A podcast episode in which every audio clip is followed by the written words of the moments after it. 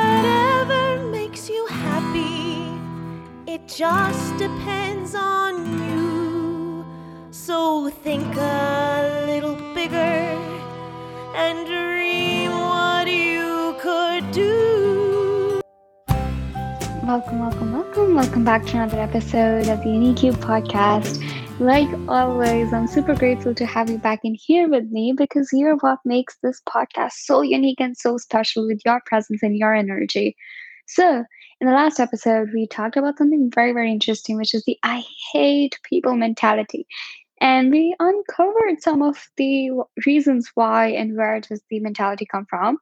If you're experiencing the same, if you're isolating yourself from the world, if you feel detached, or if you feel that you don't like anyone at all, please, please go check out the episode down below. You'll uncover where is this mentality coming from. And even though you might see it as a joke, or you might say it as a joke, what effect is it creating on you? And how does isolating yourself from the world not make you unique, but makes you lonely?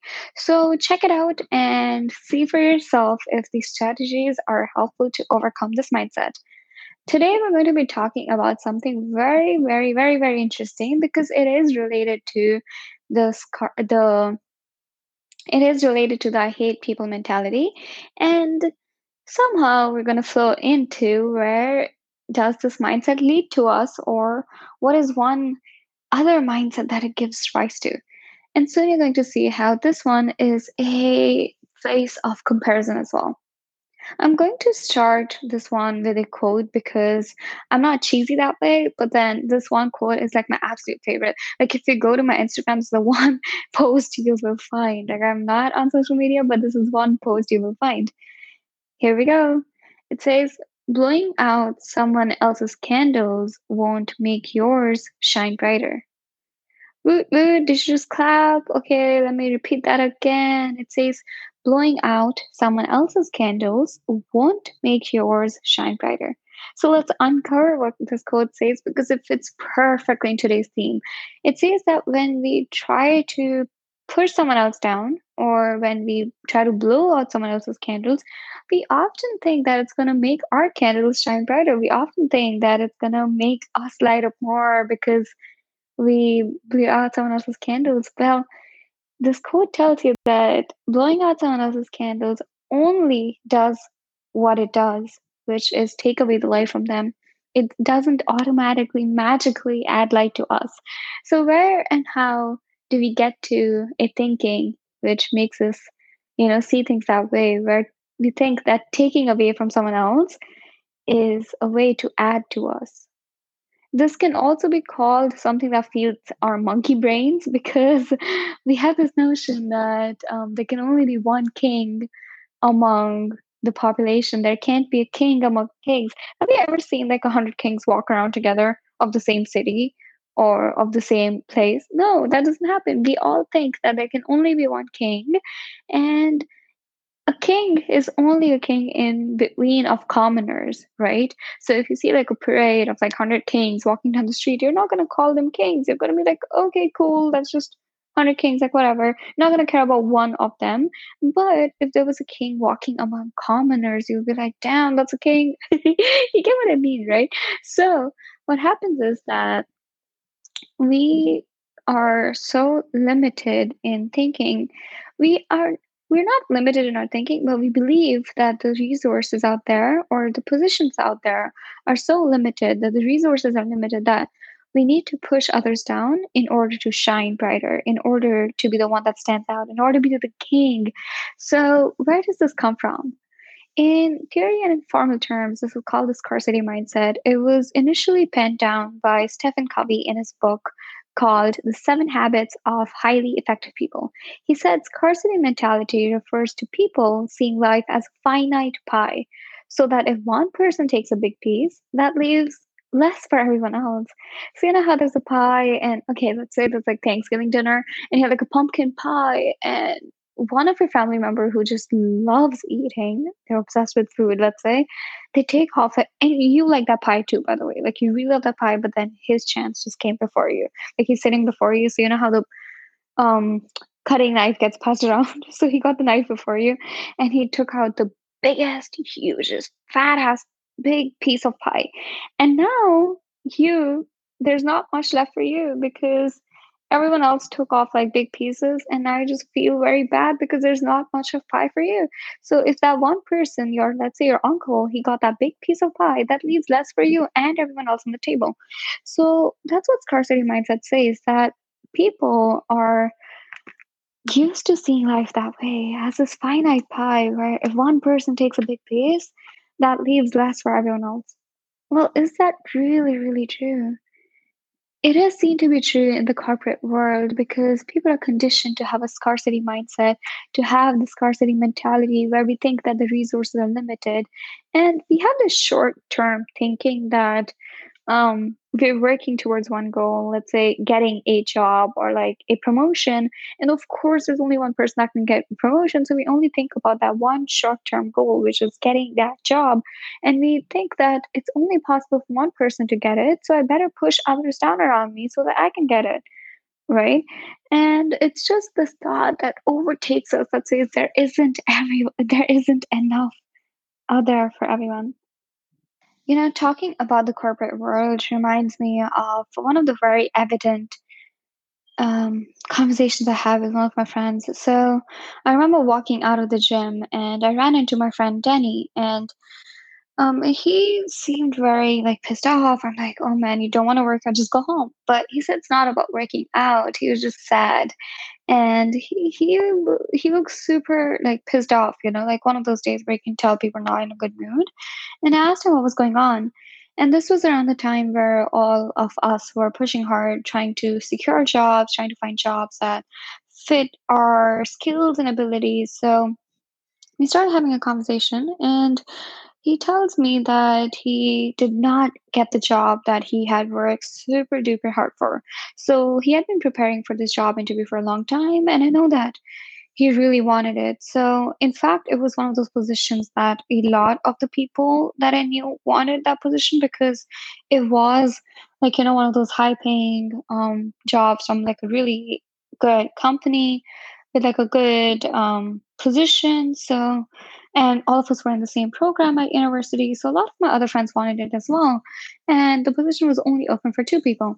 So I asked him how did the interview go and how does he know he didn't get it? And like just to, you know, tell me more about it because I was curious why he was so sad.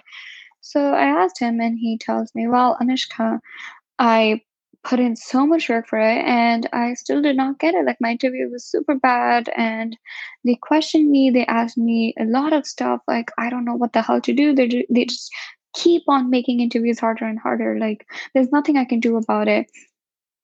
And he just looks so frustrated and impatient that why didn't I get this job right away?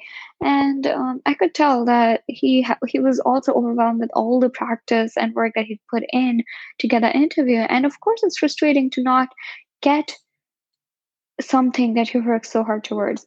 And then um, I asked him, well, there must be like a bright or like a shining light to this thing. Like, I know this is very sad and it is heartbreaking to not get the job after we work so hard for it. And then he's like, oh, let me think.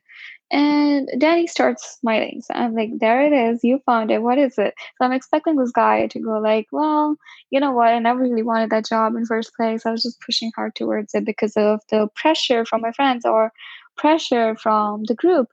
But that wasn't it. He gave me like this big, huge I would say slightly evil smile. And I asked Danny, like, what was going on? Like, why why is it suddenly like a happy thing? He's like, Well, at least if I didn't get it, Eric did not get it either. I'm like, Eric was by the way another one of our friends. Like I told you, a lot of my friends were positioning for like um interviewing for the same position. So he said that if I don't get it, well, Eric did not get it either. And I'm like, what do you mean? Because I knew Eric, fairly smart guy, and uh, like he was working just as hard to get this interview, and he had worked super hard to, you know, all through his school life. So I, I was curious, like, how did Danny know? He's like, oh, I saw his name on the list of people that they were going to interview after me, and like he he probably saw like the interviewer with like a notepad or list of all the people. And he said that he saw Eric's name on it and he's like, Oh, Eric, you're interviewing Eric as well.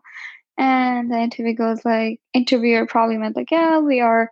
So Danny told them, Oh, he's no good. And Danny was very happy, by the way, telling me about all of this. And he said that um, oh, Eric isn't that good. Don't worry about him. I don't think you guys should waste your time on him. And I, I don't know what else Danny said, but he said that at least that kills his chances as well. And that struck me. Um, I asked Danny why he would do that.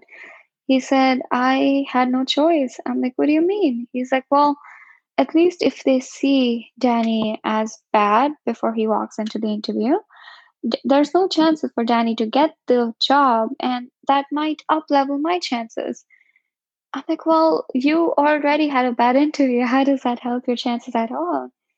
And Danny did not have a response like you would imagine. He was stuck. He said, Man, I don't know. That just makes me feel better. Like, he, if I'm not getting it, he's not getting it. End of discussion.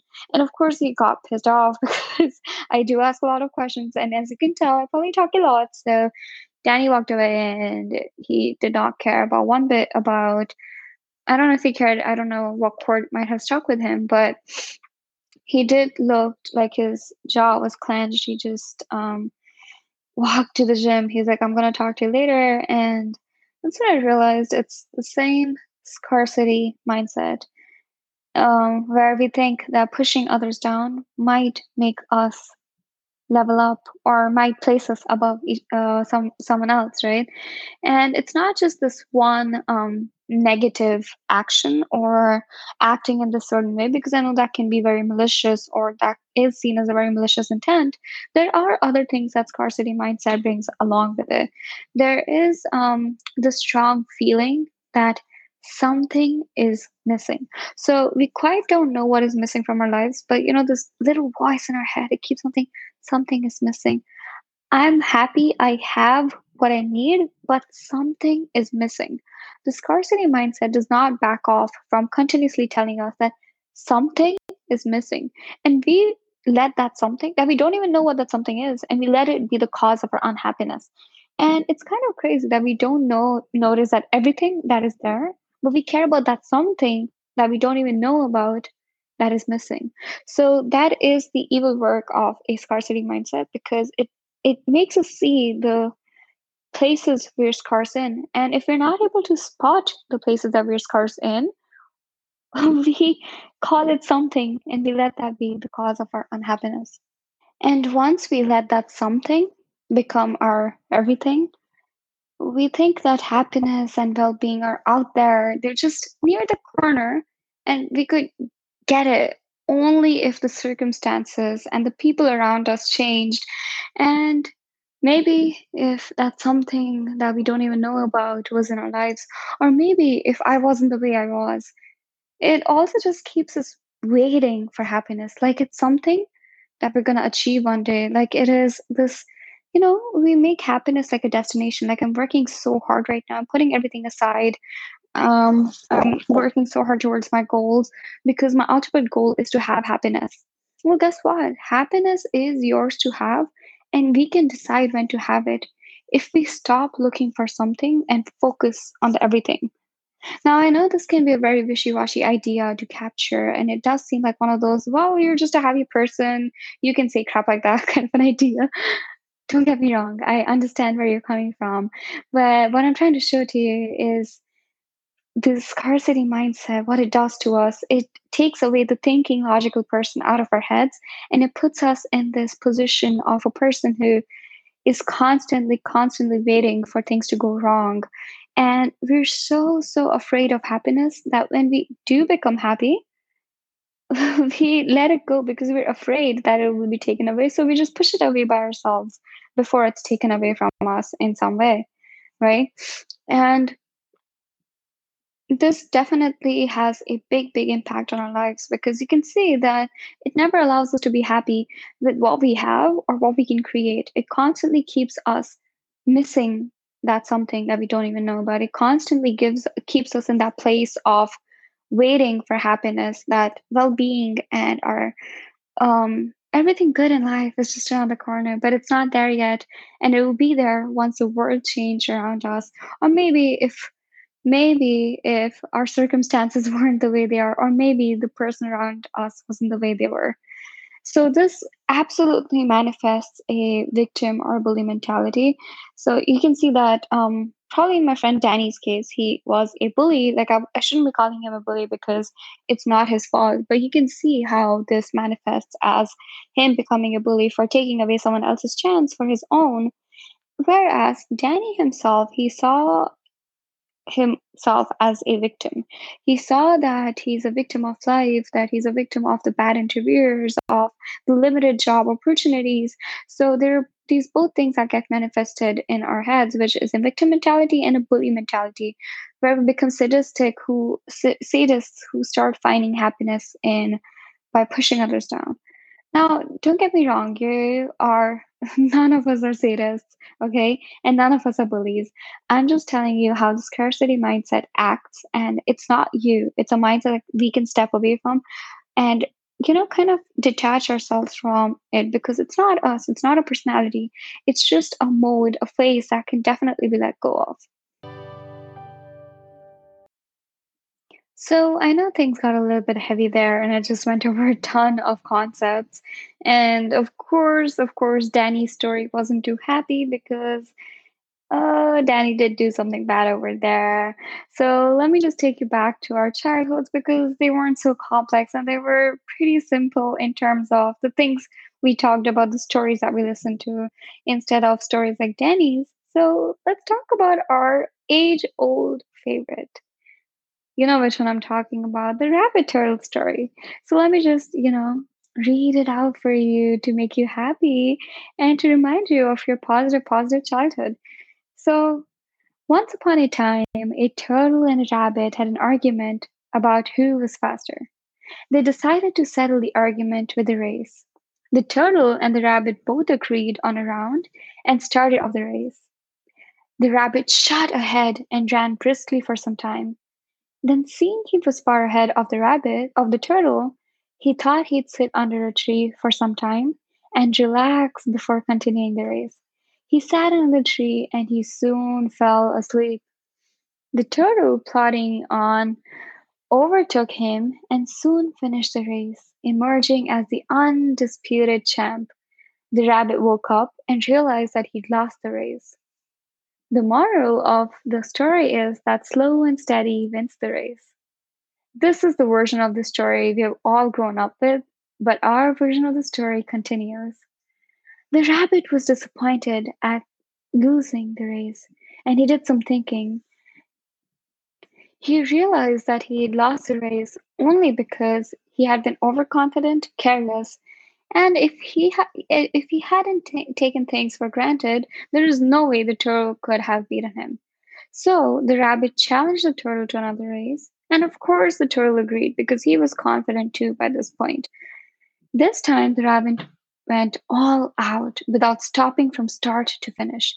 He won by several miles, of course. The moral of the story is fast and consistent will always beat slow and steady. It's good to be slow and steady, but it's better to be fast and reliable. But the story isn't ended there. The turtle did some thinking and realized that there's no way he can beat the rabbit in a race. The way it was currently set up, the rabbit was sure to win.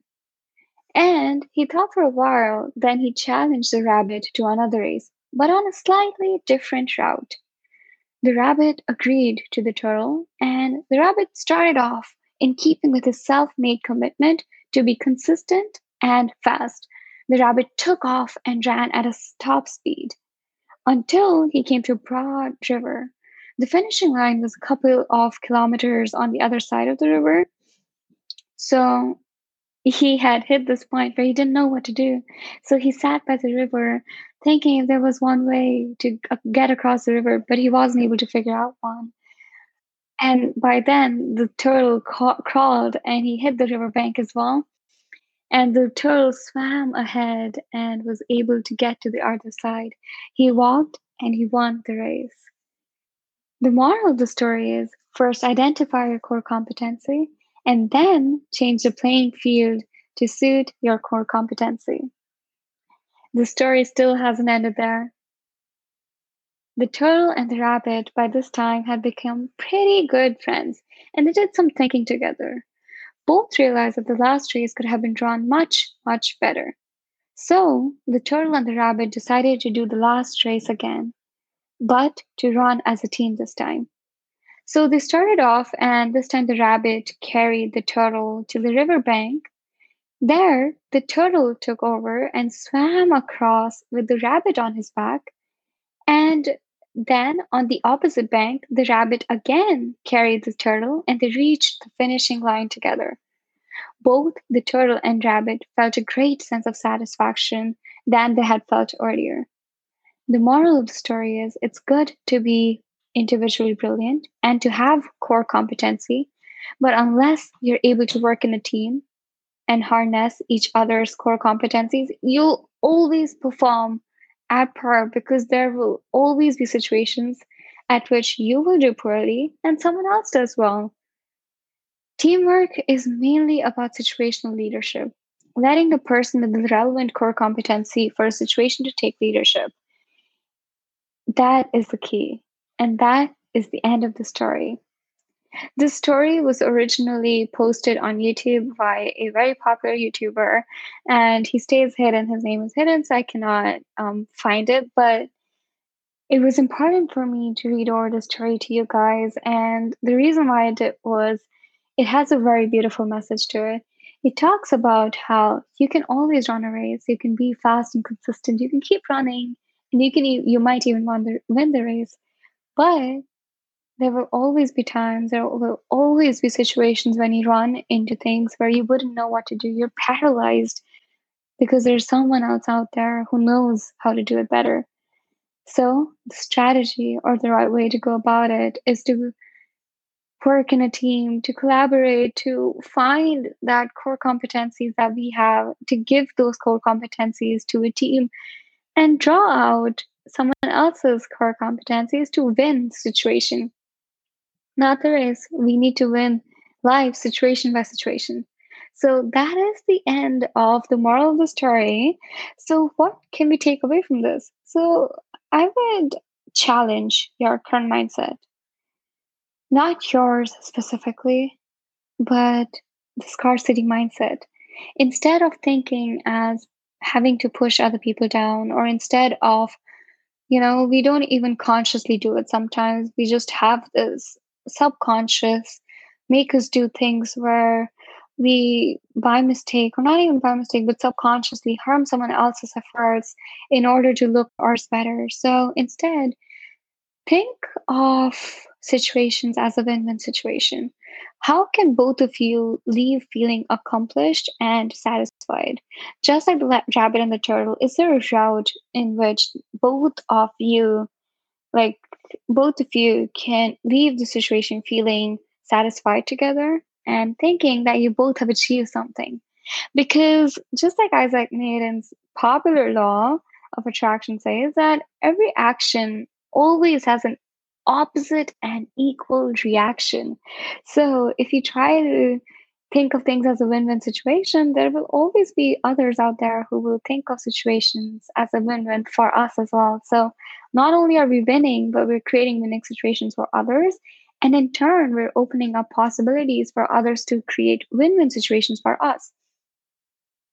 And just simply by doing this, we are able to become curious about other people and understand that there is a possibility to explore their competencies as well to you know always always understand from their paths and kind of draw out their learnings from where they're at. So we need to know that we are capable of doing exactly what the other person is doing. The only thing is that we need to get curious about how they did it instead of obsessing over what they did and why did we not get what they did you know? So if we were to focus on learning on what path did the other person take and thinking of situations as a win-win how could we learn from it and win as well so maybe we were be able to you know let the other person become a guiding light for us. And they have already done the hard work for you, by the way. So imagine that you had tried a hundred different things and a hundred different paths, and they all failed, and you had no clue what the right path is. That would take so, so much work. Instead, you could just talk to this one person who seems to have figured it out, who is winning at the situation, and ask them how did they figure it out. So they just saved you a hundred tries by performing those 100 tries for you. So just imagine of this you know this core competency that they have manifested in their lives by giving it a 100 tries. Now we can learn from their path. We can follow their path and let them be our guiding light so it's a simple simple framework that we can learn and apply to our life and it definitely helps us you know take a shortcut to winning so it's all about being curious so how can we be curious? And what does curiosity even mean? Well, on a very, very basic level, curiosity means that we start learning, like just learning, not from any malicious intent, not from any other kind of intention, but just with the intention, learn with the intention of learning about other people and their experiences, their goals, their beliefs, their values, and try to understand them. And when we try to become curious, all we need to do is listen instead of jumping in and sharing our situation. What we need to do is listen so that we can someday follow their path and maybe we can add to theirs as well. We can maybe create a winning situation for them as well. This little thing will very subtly move us into an abundance mindset.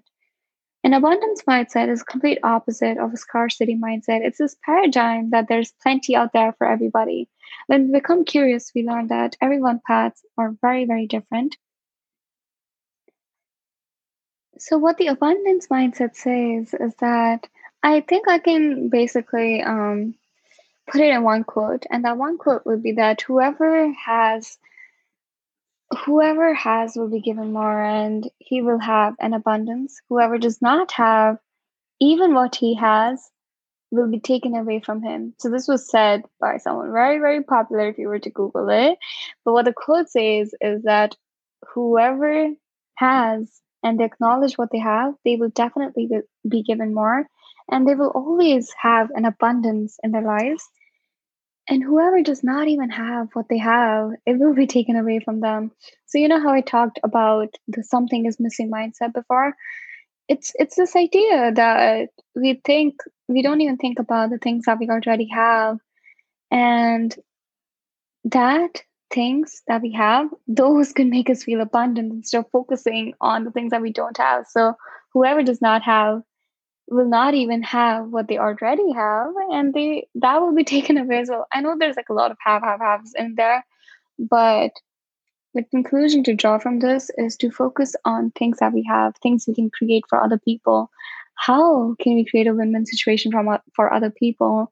And focus on what we have our competencies that we can use to add into other people's lives once we are in this abundance mindset, it automatically fe- makes us feel like we're in the driver's seat, like we're the one who is, you know, um, have the control in our hands. And it helps us feel much more relaxed and much more balanced in our lives because we're able to become secure in our competencies. And we're also able to learn from others. This will easily manifest clarity and easily, easily, it will help us grow from one point to another, and we'll soon have what we thought was missing from our lives. I hope all of this makes sense. I know there was a bit heaviness in there. That's why I popped up the rabbit turtle story because it's my absolute favorite. But do remember that it has a very beautiful conclusion to it, which is collaborate the team to co- contribute your core competencies, and you will always find a win win situation to draw out others' core competencies as well. How can you win by letting other person win as well? In my friend Danny's example, if he hadn't bad talked Eric, he could have probably approached Eric later on and asked him, How did your interview go? And since Eric was a smart dude, he could have asked Eric about how did he practice for his interview. He could have simply followed Eric's steps and learned from him how to interview. Dimming Eric's light by giving a bad feedback for him. Now that made sure that Eric doesn't get the job as well. there was a possibility to da- for Danny that Eric got the job, and now Danny can learn from him how he got the job and what are the experiences Eric is having at the job, you know? And probably Eric could have given him a referral in the future, but Danny killed all of that because he thought that dimming Eric's light would make his light shine brighter. I'm going to leave it with this thought and reflect upon it. Think about it. Let me know how it goes. I hope you enjoyed this episode. This was sponsored by Amazon's affiliate, and check out the link down below in my bio. And feel free to shoot me an email at anushka at mysting.com. I'm always looking forward to feedback from you guys. And I'm signing off for today. Thank you for listening in.